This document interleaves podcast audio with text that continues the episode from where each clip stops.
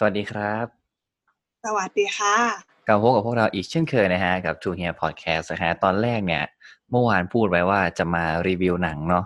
แต่ว่าโอ้โหเมื่อช่วงกลางวันเนี่ย มีอันนึงมาแรงมากๆ แล้วก็เห็นว่าได้รับความนิยมในอำเภอเมืองคอนแก่น อ่าผักก็ส่งมาว่าเฮ้ยเรื่องนี้น่าสนใจก็ อะโอเค ซึ่งมันก็คือแฮชแท็กแฉ เกษตรมอขอบอกตรงๆว่าส่วนตัวไม่รู้เลยว่ามันคืออะไร แต่ว่ายังไงก็ตามพอดแคสต์นี้พูดไปเสร็จแล้วอย่าลืมใส่แฮชแท็กทูเฮียกับแฮชแท็กผักด้วยนะฮะ save ผักเพราะวันนี้เดี๋ยวผักจะมาเป็นคนเล่าสิ่งสิ่งนี้นะแล้วจริงๆมันมีอันหนึ่งที่น่าสนใจเหมือนกัน แต่ว่าโอเค อันนี้มันมาแรงกว่า เพราะฉะนั้นเราถึงจะพูดอันนี้แล้วกัน มา มันเป็นยังไงไหนเล่าให้พี่ฟังหน่อยพี่ไม่รู้เลยว่ามันคืออะไร ผักขอบอกก่อนนะคะว่าผักไม่ได้มีเจตนาจะดูหมิ่นสถาบันการศึกษาแต่อย่างใด แต่อยากที่จะมาแชร์ความคิดเห็นเกี่ยวกับเรื่องนี้ในฐานะที่เป็นนักศึกษาหรือเด็กมขอคนหนึ่งละกัน คือ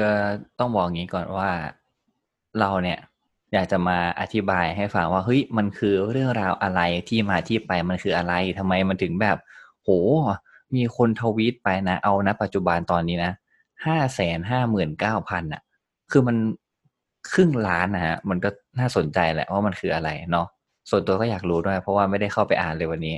ว่าแบบมีอะไรน่าสนใจบ้าง มา ไหนมันเป็นยังไงเล่าให้ฟังหน่อย ต้นเรื่องเนี่ย มันเกิดจากคนในนี่แหละค่ะ ก็คือเขาเป็นนักศึกษาคณะเกษตรศาสตร์ อยู่ที่มขเนาะ ทีนี้เขาอะ เป็นเฟรชชี่พอผ่านช่วงเฟรชชี่ไปปุ๊บเขารู้สึกว่าเขาอะเป็นฝ่ายที่ anti ระบบรับน้องของคณะเกษตรอืมเฉพาะคณะเกษตรใช่ไหมใช่ค่ะคำถาม โอเคโอเค อะแล้วยังไงต่อ ซึ่งคณะเกษตรเป็นหนึ่งในไม่กี่คณะ นี่แหละค่ะที่ ภายในมขที่ยังคงใช้ระบบโซตัสอยู่เท่าที่ผ่ายได้ยินมาที่เหลือๆก็จะเป็นคณะวิทวะกับคณะเกษตรประมาณนี้ ซึ่งระบบโซตัสเนี่ยผักจะมาขยายความตรงนี้ว่าระบบโซตัสคืออะไร ระบบโซตัสมันก็มีความหมายในตัวของมันมันเองจากไอห้าพยัญชนะนี่แหละค่ะ S O T U S S อันแรกก็คือ seniority ก็คือ เคารพความเป็นอาวุโสกว่าคือ มาก่อนเป็นพี่มาหลังเป็นน้องมาพร้อมกันเป็นเพื่อน คุณต้องเคารพนะลำดับอาวุโสประมาณนี้ แล้วก็โอก็คือออเดอร์ออเดอร์ก็คือ ระเบียบกฎที่เขาสร้างขึ้นมาว่าคุณอะต้องทำตามห้ามห้ามละเมิด ข้อบังคับที่เราตั้งไว้ทีก็คือ tradition tradition ก็คือประเพณีที่สืบต่อกันมา คุณต้องทำตามแล้วก็สืบทอด U ก็คือ unity ก็คือความเป็นหนึ่งเดียวกัน คุณต้องสามัคคีมีความเป็นหนึ่งเดียวกัน แล้วก็สุดท้าย S นะคะ ก็คือ spirit ค่ะ spirit ก็คือจิตใจที่ดีงามที่คุณน่ะ จะต้องมีความที่เห็นแก่ส่วนรวมทำอะไรก็คิดถึงส่วนรวมเป็นส่วนใหญ่ ประมาณนี้หลักของโซตัสซึ่งที่มาของแท็กเนี้ยมันเกิดจากที่เขาเอาระบบโซตัสนี่แหละไปใช้ในทางที่ผิดจนมันเกิดดราม่านี้ขึ้นมาในแท็กนี้นะคะดราม่านี้ส่วนใหญ่จะโฟกัสไปที่ คณะเกษตร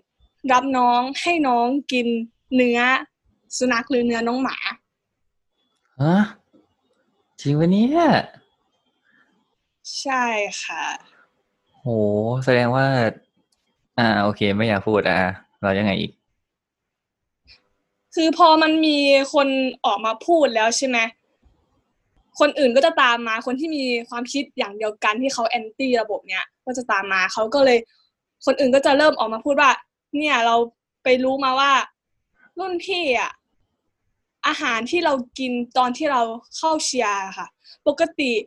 คณะเนาะคณะเกษตรเนี่ยก็มีเข้าเชียร์เหมือนกันหมายถึงว่าจะให้น้องๆ เนี่ยไปรวมกันเพื่อที่จะแบบร้องเพลงประจำคณะโน่นนั่นนี่ทำกิจกรรมร่วมกันอะไรประมาณนี้ พอทำกิจกรรมเสร็จหรือว่ามีช่วงพักเขาก็จะให้น้องๆ เนี่ย กินข้าว ซึ่งข้าวที่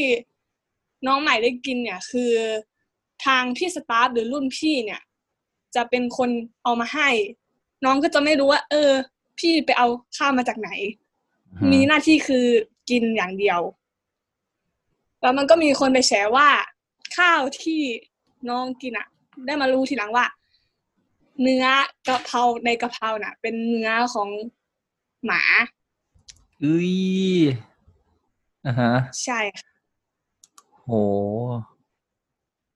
ทำไมอะเนื้อหมูมันหายากเหรอหรือยังไงเนื้อไก่ก็ได้นะ ที่แรกผักได้ยินผักก็ตกใจนะ แต่ว่าพวกสิทธิ์เก่าอะค่ะ พวก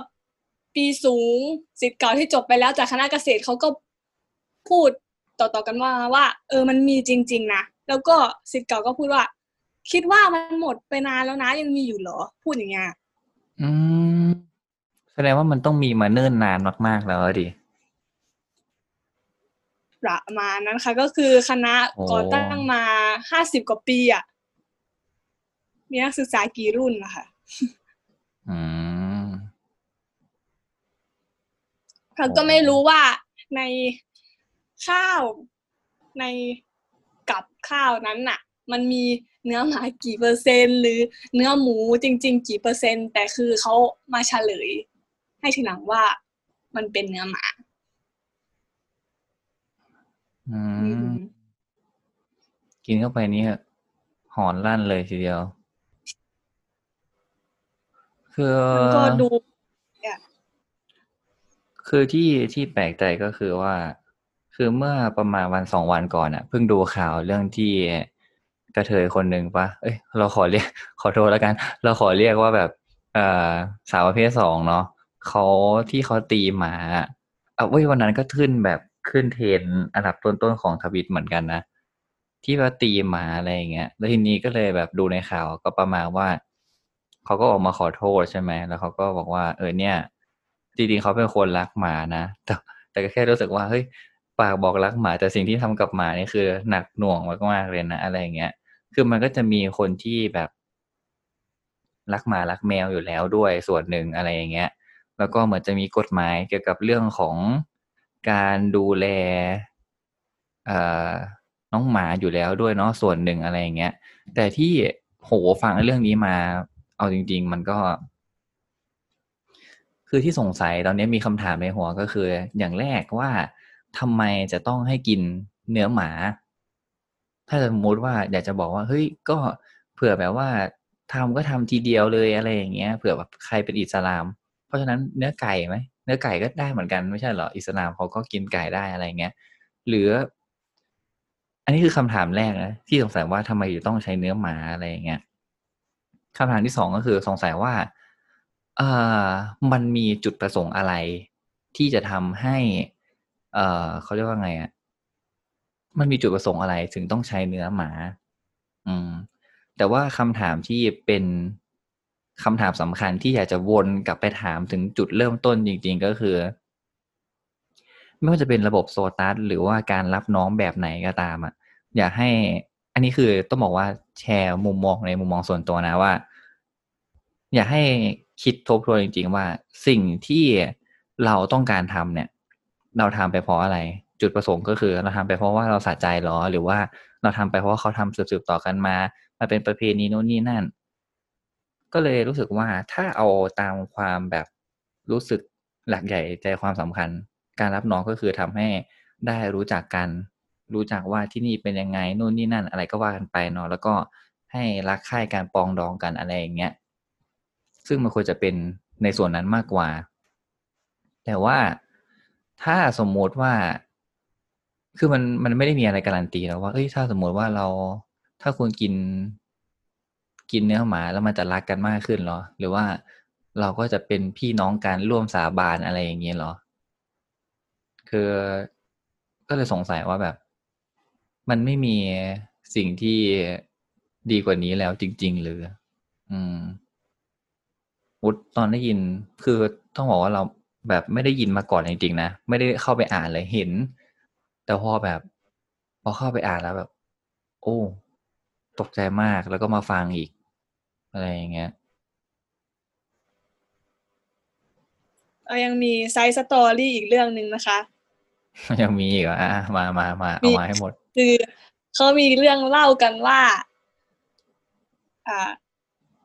คณะสัตวแพทย์น่ะจะมีหมาประจำคณะอยู่ แล้วทีนี้คณะเกษตรน่ะก็ไปหาหมานั่นแหละ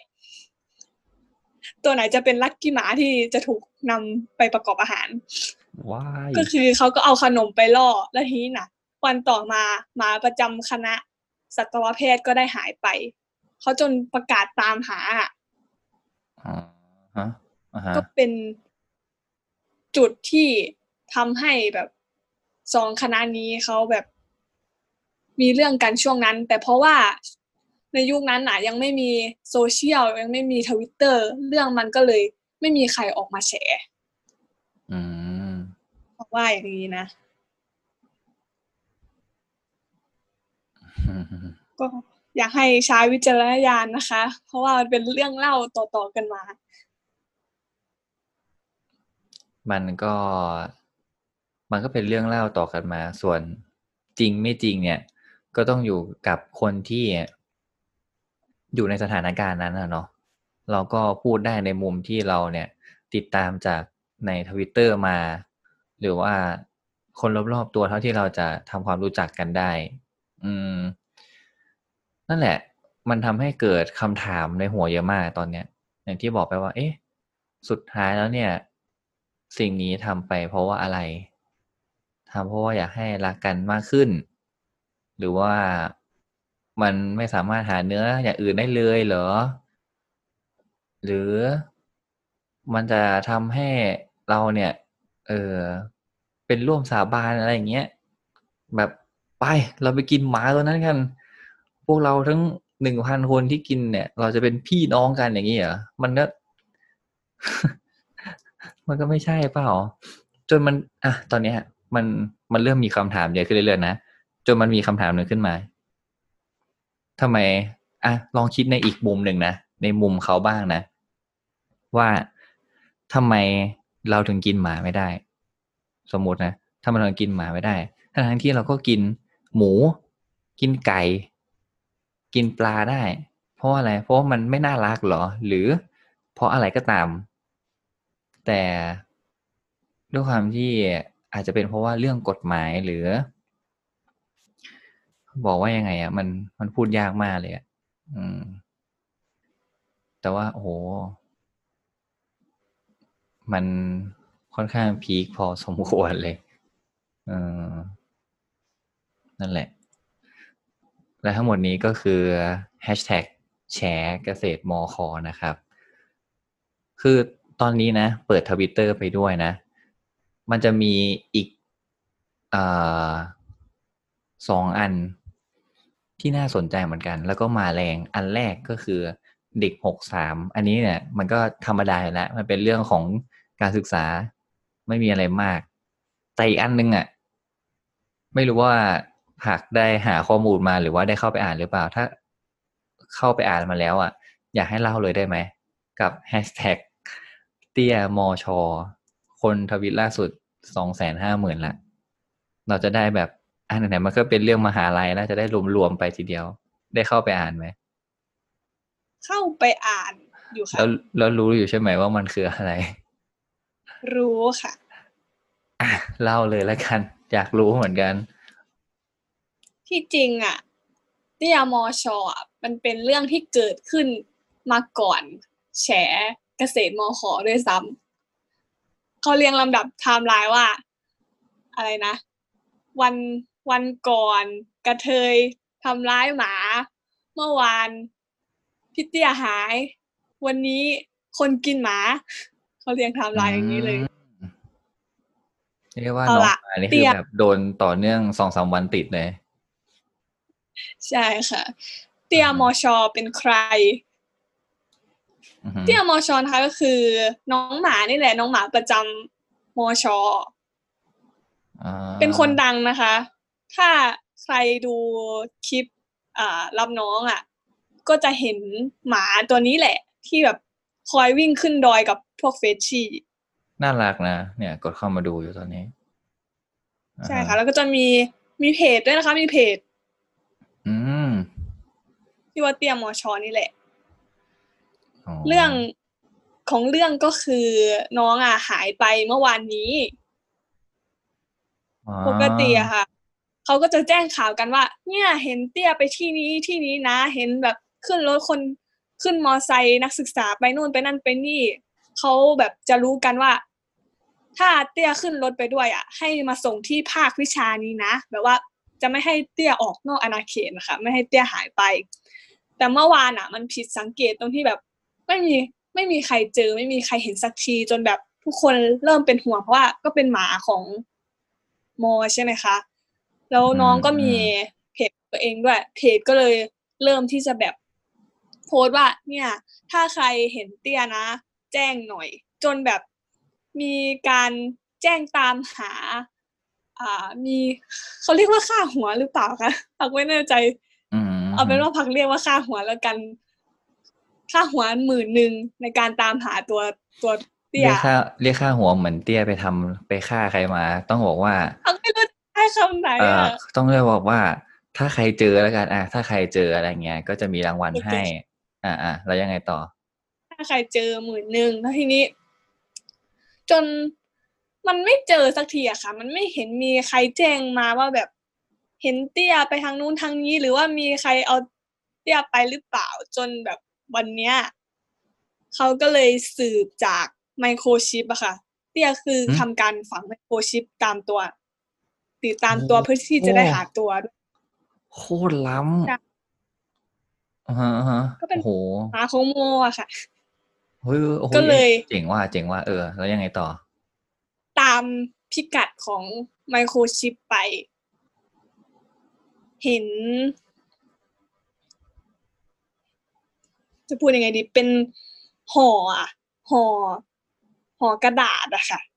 อ่าฮะอ่าฮะแล้ว ก็ตรวจสอบพบว่าเป็นซาก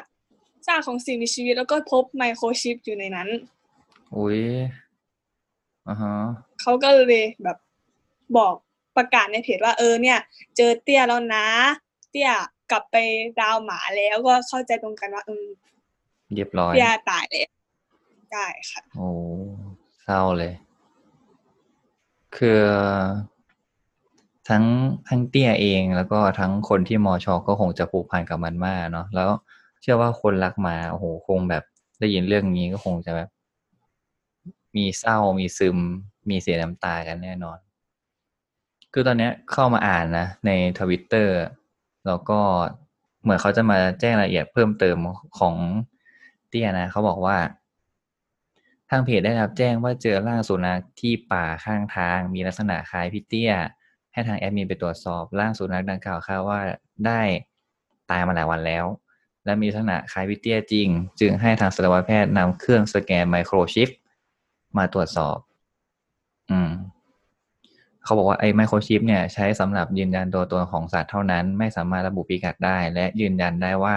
คือพี่เตียจริง ตอนนี้ร่างของพี่เตียได้ถูกส่งมอบให้คณะสัตวแพทย์ ตรวจสอบสาเหตุการตาย หลังจากชันสูตรแล้ว เรื่องการจัดการร่างของพี่เตี้ยครับเพจจะแจ้งอีกทีแล้วเขาบอกว่าหมายเหตุร่างพี่เตี้ยไม่ได้ถูกถุงห่อหุ้มตามที่ข่าวก่อนหน้านี้ อืมอ๋อแสดงว่าของผักเป็นข่าวลอย โอ้ยแล้วก็มีแบบ โหแบบพอเข้ามาในทวิตเตอร์อะก็มีคนแบบเล่นกับมันอะไรอย่างเงี้ย โอ้ยแบบพระโอ้โหแบบ โอ้พอพอไม่เลื่อนละไม่เลื่อนละทนดูไม่ได้โหสงสารอะอืมเมื่อวานคือมอชอยังแบบเล่นมุกว่า เนี่ยเกษตรโดนเกษตรมอขอจับจับตัวไปหรือเปล่า วันนี้มาเจอข่าวนี้ก็ช็อกอยู่เหมือนกันอืมตลกไม่ออกเลยทีเนี้ยหลบไม่ออกเลยค่ะอ่านั่นแหละครับ ก็ ที่เราพูดคุยกันไปเนาะก็หวังว่าจะกระจ่าง แต่ว่าอยากกระจ่างมากขึ้นก็ลองไปติดตามเข้าไปอ่านดูนะครับ เชื่อว่าสำหรับคนที่เเลี้ยงสัตว์อยู่ ไม่ว่าจะเป็นน้องหมาน้องแมวหรืออะไรก็ตาม หรือ คนที่รักน้องหมาน้องแมวเนาะก็คงจะรู้สึกว่าเรื่องนี้มันสะเทือนจิตใจพอสมควร อืม ก็ขอไม่พูดอะไรไปมากกว่านี้แล้วกัน เนาะเพราะว่าไม่งั้นเดี๋ยวจะขึ้นแฮชแท็ก save พวกเราแทนนะครับ ก็ฝากไว้นะฮะกับแฮชแท็กแชร์เกษตรมอคอและแฮชแท็กเตี้ยมอชอนะครับนะก็ประมาณนี้ ถ้าใครสนใจนะครับ ฟังพอดแคสต์ของพวกเรานะฮะมีใน Spotify แล้วก็ Apple Podcast ด้วยนะครับ หรือว่าติดตามใน YouTube แบบนี้ก็สามารถกดไลค์กดแชร์กด Subscribe กดปุ่มกระดิ่งได้เลยนะครับ ในวันพรุ่งนี้ ถ้าไม่มีเรื่องอะไรเร่งด่วนแบบนี้อีกก็คงจะเป็นการรีวิวหนังยังไงฝากติดตามกันด้วยนะครับวันนี้ก็ไปแล้วฮะ สวัสดีครับ สวัสดีค่ะ